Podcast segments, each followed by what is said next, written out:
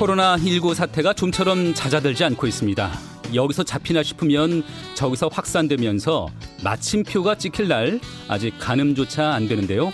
그로 인한 불안과 염려, 답답함은 더 무거워지네요. 어, 청취자 여러분 안녕하십니까? CBS 심층 취재팀의 김정훈 기자입니다.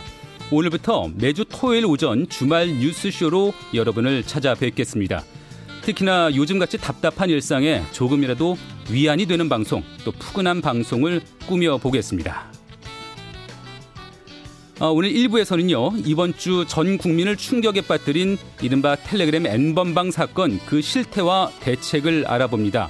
한국사이버 성폭력 대응센터 유승진 사무국장과 함께 하고요.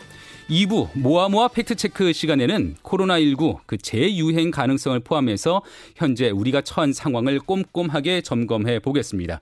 아, 오늘부터는 팩트체크 전문 언론 뉴스톱의 강양구 기자와 함께 하네요. 3부에서는 한 주간 지구촌의 주요 뉴스 정리해 보고요. 이어서 김현정의 뉴스쇼 화제의 인터뷰 함께 들어봅니다. 잠시 후에 뵙겠습니다. 네, 이른바 텔레그램 N번방 사건에 대한 사회적인 분노가 커지고 있습니다. 지금 운영자 중에 한 명이 잡혔고요. 또 신상이 공개됐지만 그렇다고 해서 이 사건이 끝난 건 아니고요.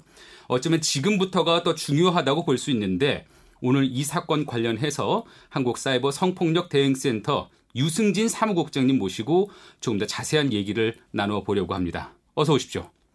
안녕하세요. 네, 예. 어, 텔레그램 N번방 사건 뭐 이미 많은 분들 아시고 계실, 계실 텐데 정확히 어떤 사건인지 한 번만 좀 짤막하게 정리하고 갈게요. 네. 어, 흔히 N번방이라고 불리는 텔레그램 성착취 사건은요, 미성년자들을 포함해서 여성들을 성착취물을 대상으로 삼는 것도 모자라 이를 고통받는 모습을 놀이처럼 즐긴 사건을 말합니다. 네, 네. 그러니까 N번방이라고 하면은 그러한 방이 네. 하나가 아니었다는 얘기잖아요. 네, 맞습니다. 1번 방, 2번 방 해서 그래서 N번 방이라는 건데요. 네. 이게 그동안 사실 뭐 디지털 성범죄, 사이버상의 성범죄가 없었던 건 아닌데 특히 이 사건에 대해서 사람들이 경악할 만한 그런 지점들이 좀 있을 것 같아요. 네, 맞아요. 말씀 주신 것처럼 이런 온라인 공간 내에서 여성 등을 향해서 집단적으로 벌어지고 있는 성범죄는 이전부터 늘 있어 왔던 일이거든요. 네. 근데 텔레그램 성착취에 있어서 조금 더 특이한 점이 뭐냐고 물으신다면 한 가지를 말씀드릴 수 있을 것 같은데 저희가 기존에 이제 디지털 성폭력을 이야기를 할 때는 디지털 성폭력이 여성들을 성적으로 도구화하고 그리고 성적인 대상화를 하는 것이 주요 목적이었다라고 한다면 네. 지금 텔레그램 성착취에서 보여지는 행태들은 여성 능멸 그러니까 여성을 노예로 이렇게 만들어서 능욕을 한다든지 계속적으로 성착취를 이제 행하는 그런 수법들이 조금 다르다는 것을 느꼈던 것 같아요. 그러니까 노예 말하자 그냥 실, 그냥 뭐 은유적인 표현이 아니라 실제로 어떤 행동을 강요하고 하지 않을 수 없게 만들었던 네. 그런 잔인함이 있었던 사건인 것 같아요. 네 맞습니다. 근데 박사방 지금 말씀하신 박사방 운영자 어, 이미 뭐 실명이 공개가 됐죠 조주빈이라고 네. 그 조주빈이 받고 있는 혐의가 아동 청소년 이용 음란물 제작이잖아요. 네. 사실 이게 음란물 이라고 말을 해도 되는 건지 이게 음란물이 아니라 사실 성폭력 범죄가 아닌지 좀 구분을 해야 될 것 같아요. 네, 정말 제대로 보신 것 같고요. 어, 정말 필요한 관점이라고 생각합니다. 왜냐하면 지금까지 우리 사회가 그동안 음란한 것을 처벌한다라는 관점으로 이와 같은 언어를 사용해 왔거든요. 네. 그런데 피해자가 있는 영상물은 음란한 것이 아니고 성착취이고 성폭력이기 때문에 처벌이 돼야 되는 것이죠. 그렇기 때문에 이러한 관점들도 법에 녹여서 처벌을 하는 것이 필요하다고 생각을 합니다. 그러니까 음란물이라고 한다면은 이 피해자들이 음란한 행동을 했다 이렇게 그쵸. 여길 수가 있으니까요. 네. 그런 행동이 아니라 네. 범죄의 피해자로서 네. 어쩔 수 없는 그런 어, 덫에 걸려 들어가지고 그런 행동을 강요받는 그 피해자였거든요. 네, 맞습니다. 네. 근데 또 한 가지가 아까 말씀드린 것처럼 이 혐의가 아동 청소년 그 이용 네. 음란물 제작이에요. 그러면 피해자가 만약에 모두 성인 여성이었다면 이 혐의 적용도 어려웠을 거 아닙니까? 네, 맞습니다. 지금 그 조주빈이라고 하는 운영자에 대해서 뭐 제작이라든지 아동 아동 청소년 이용 음란물 제작으로 지금 이제 기소가 된 것으로 알고 있는데 어 사실 제작이라든지 소지 같은 부분에서 청소년들에 한해서는 그 법이 이제 적용이 될 수는 있으나 일반 성인 여성을 대상으로는 적용되기 힘든 부분이 굉장히 있어요. 어, 그렇기 때문에 지금 뭐 방금 말씀드렸던 불법 촬영물에 대해서 소집죄를 신설하는 것이 사실상 가장 우선적인 입법 내용이라고 생각을 하고 또 그런 불법 촬영물을 소비하고 또 다운받아서 가지고 있고 혹은 스트리밍으로 어, 시청을 하는 행위 또한 범죄로 규정되어야지 어, 범죄를 막을 수 있는 예방적인 조치가 마련되지 않을까 생각을 합니다. 네. 지금 한국사이버 성폭력 대응센터에서 사실 이 사건을 파악한 지는 꽤 되셨던 걸로 알고 있어요. 네, 지금 맞습니다. 문제가 불거지고는 있지만은 언제 어떤 경위로 이 사건을 좀 아시게 되셨어요? 음, 지금 많은 분들이 이 사건이 이제 텔레그램이라는 것 때문에 어, 텔레그램 성착취로 가장 많이 알고 계실 거라고 생각을 해요. 네. 그런데 저희 센터에는 2018년 하반기부터 지금 텔레그램 성착취 그리고 엠번방과 비슷한 사례가 접수되기 시작을 했고 그때는 텔레그램이 아니고 카카오톡이라는 또 다른 플랫폼을 통해서 이런 사건들이 발생을 했습니다.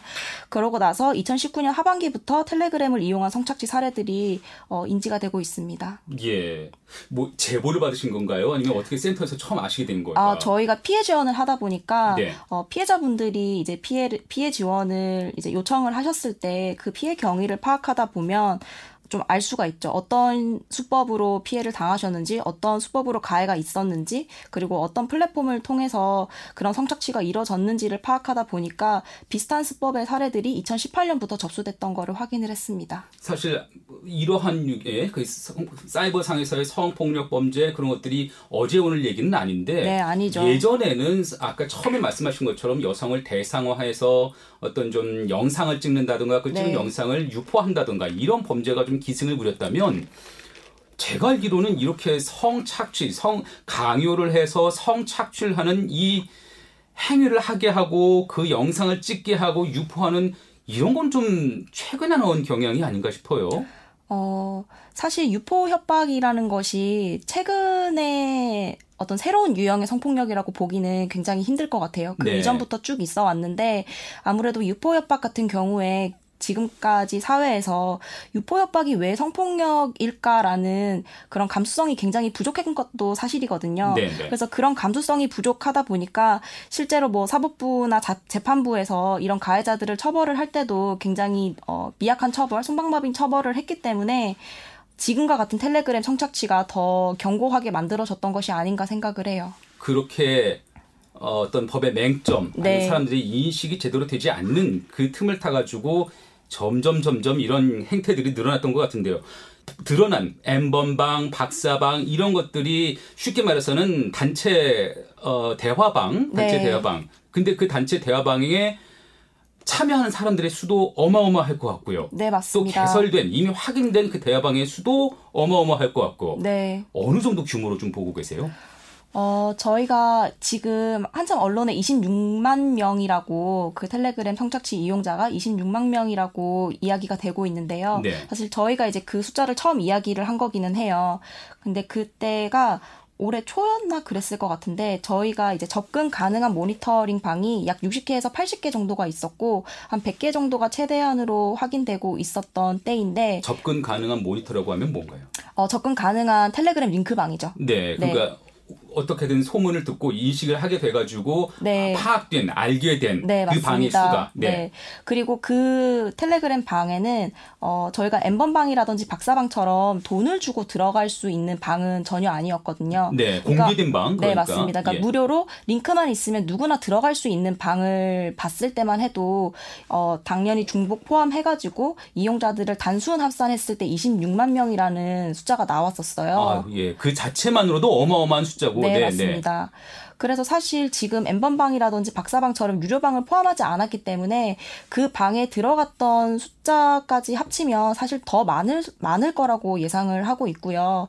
그런데 저희가 이제 26만 명이라고 이야기는 하고 있지만 이 숫자가 진짜인지 아닌지 뭐 통계가 옳은지 그른지를 따지는 것은 굉장히 무의미하다라고 생각을 하고 네. 이러한 숫자가 무엇을 보여주느냐라고 했을 때는 온라인 공간에서 여성들을 대상으로 정말 남성 집단이 조직적으로 여성들을 향해서 이런 혐오 범죄를 하고 있다라는 것에 가장 중요한 것이 그 포인트라고 생각을 해요. 말씀하신 것처럼 이 정도로 조직화돼 있다. 네. 그리고 이 범죄가 대단히 만연돼 있다. 네, 맞습니다. 지금 우리 사회에서 어, 느 곳에서 어느 영역에서 그런 사람들이 숨어서 네. 이런 행동들을 여전히 하고 있을 수도 있다. 네, 맞습니다. 예. 근데 그렇게 만연해 있는 그 현실을 이미 몇 년 전에 인지를 하시고 목소리를 내오셨고요. 또 경찰이 수사에 착수한 지도 꽤 됐었어요. 네, 맞습니다. 근데 바로바로 검거가 그렇게 어려웠던 모양이죠. 네.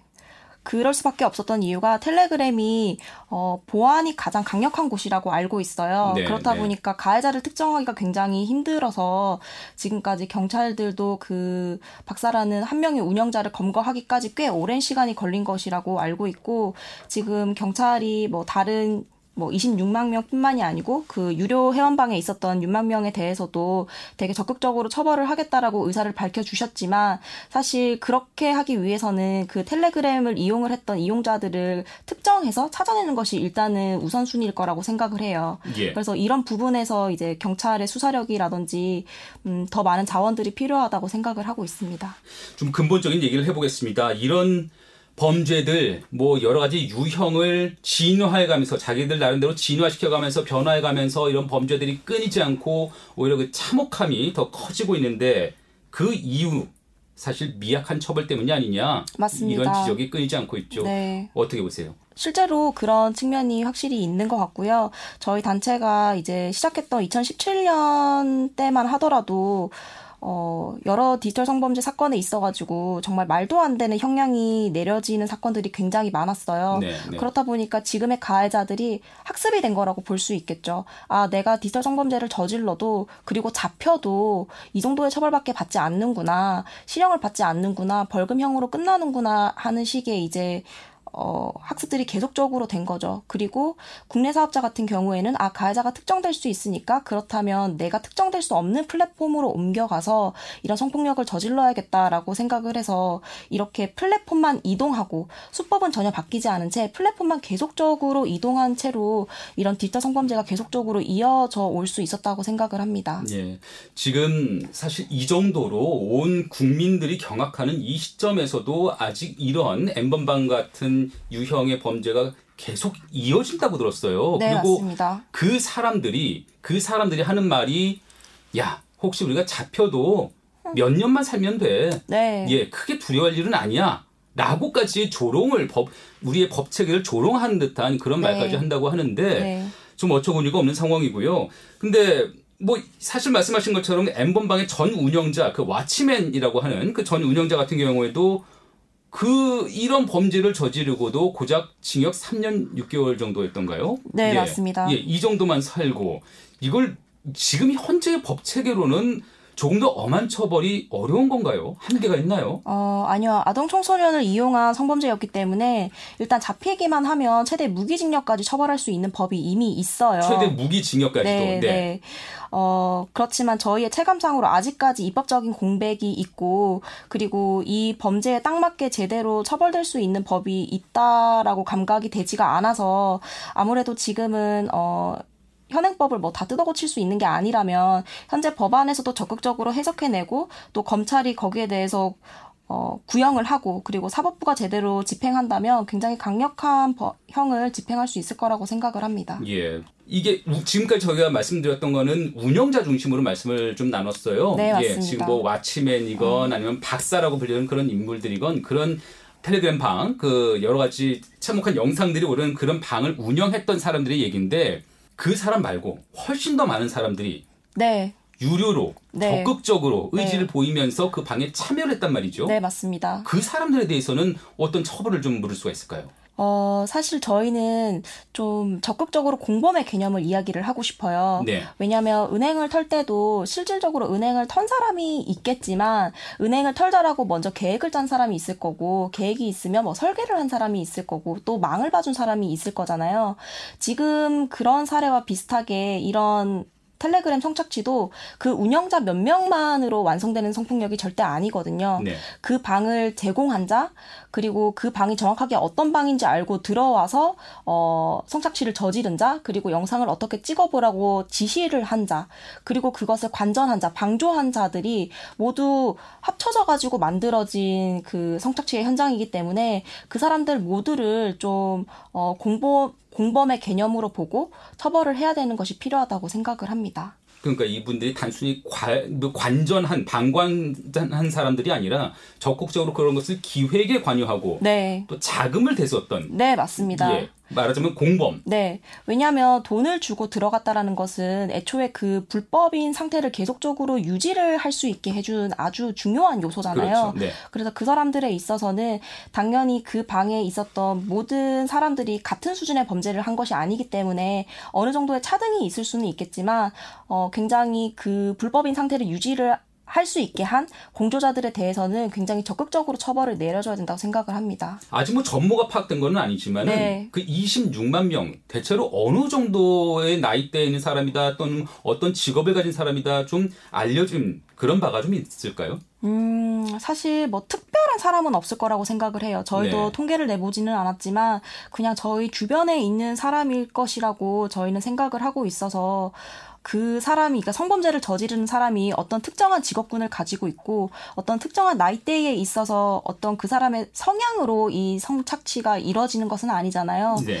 그래서 그냥 평범한 사람일 거라고 생각을 하고 있고 뭐 나이대를 사실 추측을 해보자면 뭐 지금 얼마 전에 그 모 포털 사이트에 그 10대, 20대의 실시간 검색어, 인기 검색어가 뭐 텔레그램 탈퇴라든지 텔레그램 뭐 뭐 특정되지 않는 법이라든지 이런 식으로 이제 처벌을 피하고자 하는 모습들이 보여지는 것을 확인을 했을 때좀 네. 온라인 공간에서 이뤄지고 있는 성착취 가해의 연령들이 점점 낮아지고 있다는 것은 좀 확인할 수 있을 것 같아요. 그러면은 그 조주빈 같은 그런 경우에는 어떤 돈을 목적으로 네, 그렇게 맞습니다. 운영을 하고 그랬다면 이 청소년들 학생들 같은 경우에는 도대체 어떤 목적으로 여기에 좀 많이 관여가 됐었을까요? 어, 실제 돈일 수도 있고요. 왜냐하면 돈이라는 게 가장 그 성착취 구조에서 음, 그것을 견고하게 만드는 어떤 수단이기도 한데요.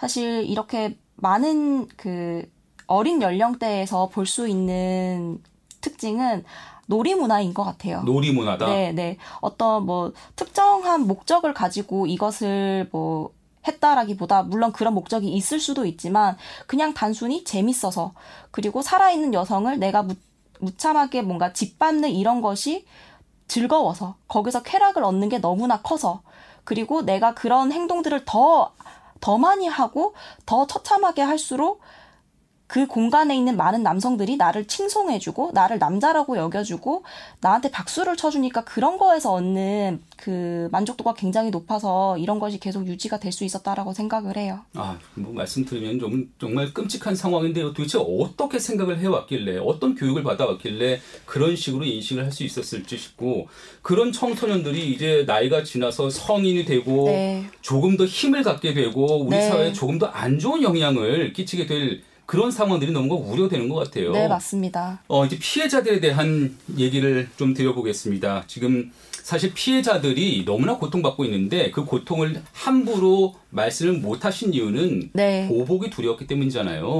네, 맞습니다. 예, 지금 이런 상황에서도 많이 두려움에 떠는 그런 피해자분들도 많을 것 같아요. 혹시 네. 이거 관련해서는 좀 전해지는 얘기가 좀 있나요? 사실 피해자들이 어떤 마음 상태인지를 저희가 이제 대표적으로 말씀드리기는 조금 힘들 것 같아요. 왜냐하면 이제 제가 함부로 이야기를 하는 게 어떤 피해자다운 프레임에 그분들을 뭔가 맞춰서 넣는 것일 수도 있고 네. 또 그러한 것이 좀 상당히 우려가 돼서 이런 부분을 말씀드리기가 좀 굉장히 조심스러운데 사실 피해자가 어떤 상태인지 이런 것을 좀 더 집중을 하기보다는 그 맞은편에 있는 가해자들 그리고 가해자들 주변에 같이 방조 했던 사람들이 지금 어떤 모습을 하고 있는지 어떤 여론을 만들고 있는지를 좀 집중을 하는 게 훨씬 더 중요할 것 같아요. 네네. 지금 뭐 엠번방 피해자들에 대해서 사실상 그분들을 피해자가 아니다라고 말하고 있는 여론이 굉장히 크잖아요. 아, 그러니까 너네들이 네. 잘못해서 너네들이 스스로 사진을 찍어줬기 때문에 어 성범죄가 발생을 한 것이 아니냐 약간 이런 식의 여론들이 계속적으로 만들어지고 있어요. 2차, 3차 피해를 또 네, 맞습니다. 네. 예. 사실 그럴 수밖에 없는 이유가 그 텔레그램 성착취 피해자 같은 경우에는 유포 협박이라는 것을 통해서 피해가 계속적으로 일어나고 있는 거잖아요. 네. 근데 유포 협박이 이것이 이제 가해로 그 작동될 수밖에 없는 이유 중에 하나가 우리 우리 사회가 피해자들을 바라볼 때 어, 피해자가 스스로 사진을 줬으니까. 피해자가 스스로 뭐 가해자의 말을 들어서 어떤 식으로든지 행동을 했기 때문에 어, 범죄가 일어난 것이 아니냐라는 목소리를 내기도 하고 또 그런 부분에 있어서 피해자들이 느끼는 그런 두려움들은 내가 유포협박을 당해서 너무 무서워서 사진을 준 거기는 하지만 사실 이것이 작동할 수밖에 없었던 이유는 어 실제로 내 영상물들이 누군가에게 유포가 되면 사회적으로 나한테 굉장히 무서운 낙인을 찍을 거라는 것을 이미 알고 있기 때문인 거죠. 사람들이 나의 뭔가 사진을 보고 얘 음란한 여자 아니야? 얘 물란한 여자 아니야? 얘 혹은 더 나아가가지고 정말 뭐 얘 걸레 아니야? 창녀 아니야? 이런 식의 발언들을 무작위적으로 하잖아요. 그러니까 피해자들은 그런 게 너무 무서운 거예요. 네. 그리고 가해자들도 이미 내가 유포 협박을 했을 때 사회적으로 이러한 기저들이 나하고 같이 뭔가 피해자들을 향해서 어, 목소리가 될 것이라는 것을 너무나 잘 알고 있기 때문에 이러한 가해들이 계속적으로 만들어질 수밖에 없었던 이유거든요. 네네. 그래서 저희는 어, 이런 사이버 성폭력을 멈추기 위해서라면 어떤 피해자들 의 잘못을 묻는 것을 정말 중단하고 거기서 시선을 거두고 가해자들이 지금 어떤 것으로 계속 이 피해자들을 괴롭히고 있는지 그런 구조에 대해서 조금 더 집중적으로 바라봐야 하는 게 더 시급하다고 생각을 합니다. 빠져나올 수 없는 올가미에 갇혔던 사람들이잖아요. 네. 네 예. 그래서 그래서 그러한 점 때문에 그분들에 대해서는 조금 더 각별하고 섬세한 지원도 있어야 될 것 같아요. 네, 어떤 것들이 좀 가능할까요? 지금 피해자들에 대해서는 어, 사실 피해자들이 방금 말씀드린 그런 상황들 때문에 도움을 요청하는 것조차도 사실은 굉장히 많이 주저를 하세요. 네. 네. 네. 왜냐하면 본인들도 많이 자책을 하고 계시거든요. 혹시 내가 잘못해서 이런 일들이 벌어진 것 아닐까? 그래서 내가 도움을 청할 때 누가 나를 탓하지는 않을까? 내 잘못이라고 하지는 않을까? 스스로 굉장히 많은 고민을 하시고 저희한테 전화를 주세요. 네. 그래서 저희는 어 이렇게 말씀을 드릴 수 있죠. 당신의 잘못이 아니고 그것을 그것을 가지고 당신을 협박하고 당신을 계속 이런 식으로 고립시킨 그 가해자들이 문제라고 저희는 계속적으로 이야기를 하고 있어서 저희뿐만이 아니고 많은 사회가 이 피해자들을 지지하고 연대하는 사회적인 분위기가 마련이 돼야 되는 게 가장 중요한 문제라고 생각을 하고 네. 그리고 실질적인 피해 지원을 위해서 저희 단체도 있고 뭐 여가부 산하의 디지털 성범죄 피해자 지원센터도 있고 그리고 저희가 현재 이제 텔레그램 성착취 공동대책위원회를 꾸리고 있어요. 있어요. 네. 저희 단체뿐만이 아니고 많은 NGO들을 NGO들과 같이 연대를 해서 꾸린 공대위거든요. 그래서 그런 단체로 어 연락을 주시면 저희가 많은 지원들을 할 수 있으니까 좀 많이 두려워하지 마시고 어, 연락을 주셨으면 좋겠습니다. 그럼요. 예, 예. 정말 전 국민을 온 나라를 경악시켰던 지금 엠번방 사건 아직 뭐 진행 중이긴 한데요. 이 사건 좀 보시면서 지켜보시면서 우리 사회 전체에 꼭 하고 싶은 말씀도 있으실 것 같거든요. 그 말씀도 한번 덧붙여 네. 주십시오. 사실 지금 텔레그램 엠번방 사건이 지금 뭐 코로나 외에 가장 뜨거운 화두라고 생각을 해요. 네. 그런데 사실 이러한 사건들은 이미 오래전부터 있었거든요. 2017년 소라넷부터 시작을 해서 2018년 웹하드 카르텔도 공론화가 됐고 2019년에 뭐 버닝썬 게이트라든지 어 다크웹 이라는 사건들이 굉장히 많았어요. 그리고 그 사이사이에 정말 저희도 다 파악할 수 없는 많은 사건들이 있었고 그런데 저는 이 시기 동안 정부의 잘못이 굉장히 크다라고 생각을 해요. 사실 이렇게 드러났던 골든 타임에 충분히 가해자들을 처벌을 하고 음. 어, 예방할 수 있는 어떤 법 정책적인 것을 좀 빠르게 내놓고 실제로 실행을 했더라면 이 정도의 악랄한 범죄까지 이어질 것이라고는 상상이 좀 잘 되지는 않거든요. 네, 네. 네. 그리고 지금 어, 텔레그램 성착취를 적극적으로 수사를 하고 이용자들까지 모두 처벌을 하겠다라고 말씀을 해주시고 있잖아요. 그런데 이 말은 이미 4년 전부터 어, 똑같이 반복되어 왔던 말들이에요. 2016년, 2017년 소라넷을 수사를 할 때도 어, 운영자뿐만이 아니고 100만 명이 넘는 이용자들에 한해서도 좀 특정을 해서 그 어, 적법하게 처벌을 하겠다라고 말씀을 이미 해주셨어요. 그런데 저희가 알고 있는 상황으로는 운영자 외에 어떤 이용자가 처벌을 받았는지 사실은 잘 모르고 있는 상황이죠. 그렇죠. 네. 그래서 이런 상황이 사실 저는 지금의 상황하고 많이 다르지 않다라고 생각을 하거든요. 그래서 또 4년 후에 더 이상하고 저희가 정말 알 수 없는 범죄가 더 생겨나기 전에 어 과거의 잘못을 되풀이하지 말고 지금 지금이라도 많은 반성과 함께 가해자들을 처벌을 하고 피해자들이 더 이상 어, 생겨나지 않는 구조를 위해서 예방적인 어떤 법 정책이 필요하다고 생각을 합니다. 알겠습니다. 네, 유승진 사무국장님 오늘 말씀은 여기까지 듣도록 하겠습니다. 감사합니다. 지금까지 한국 사이버 성폭력 대응센터 유승진 사무국장님이었습니다. 감사합니다.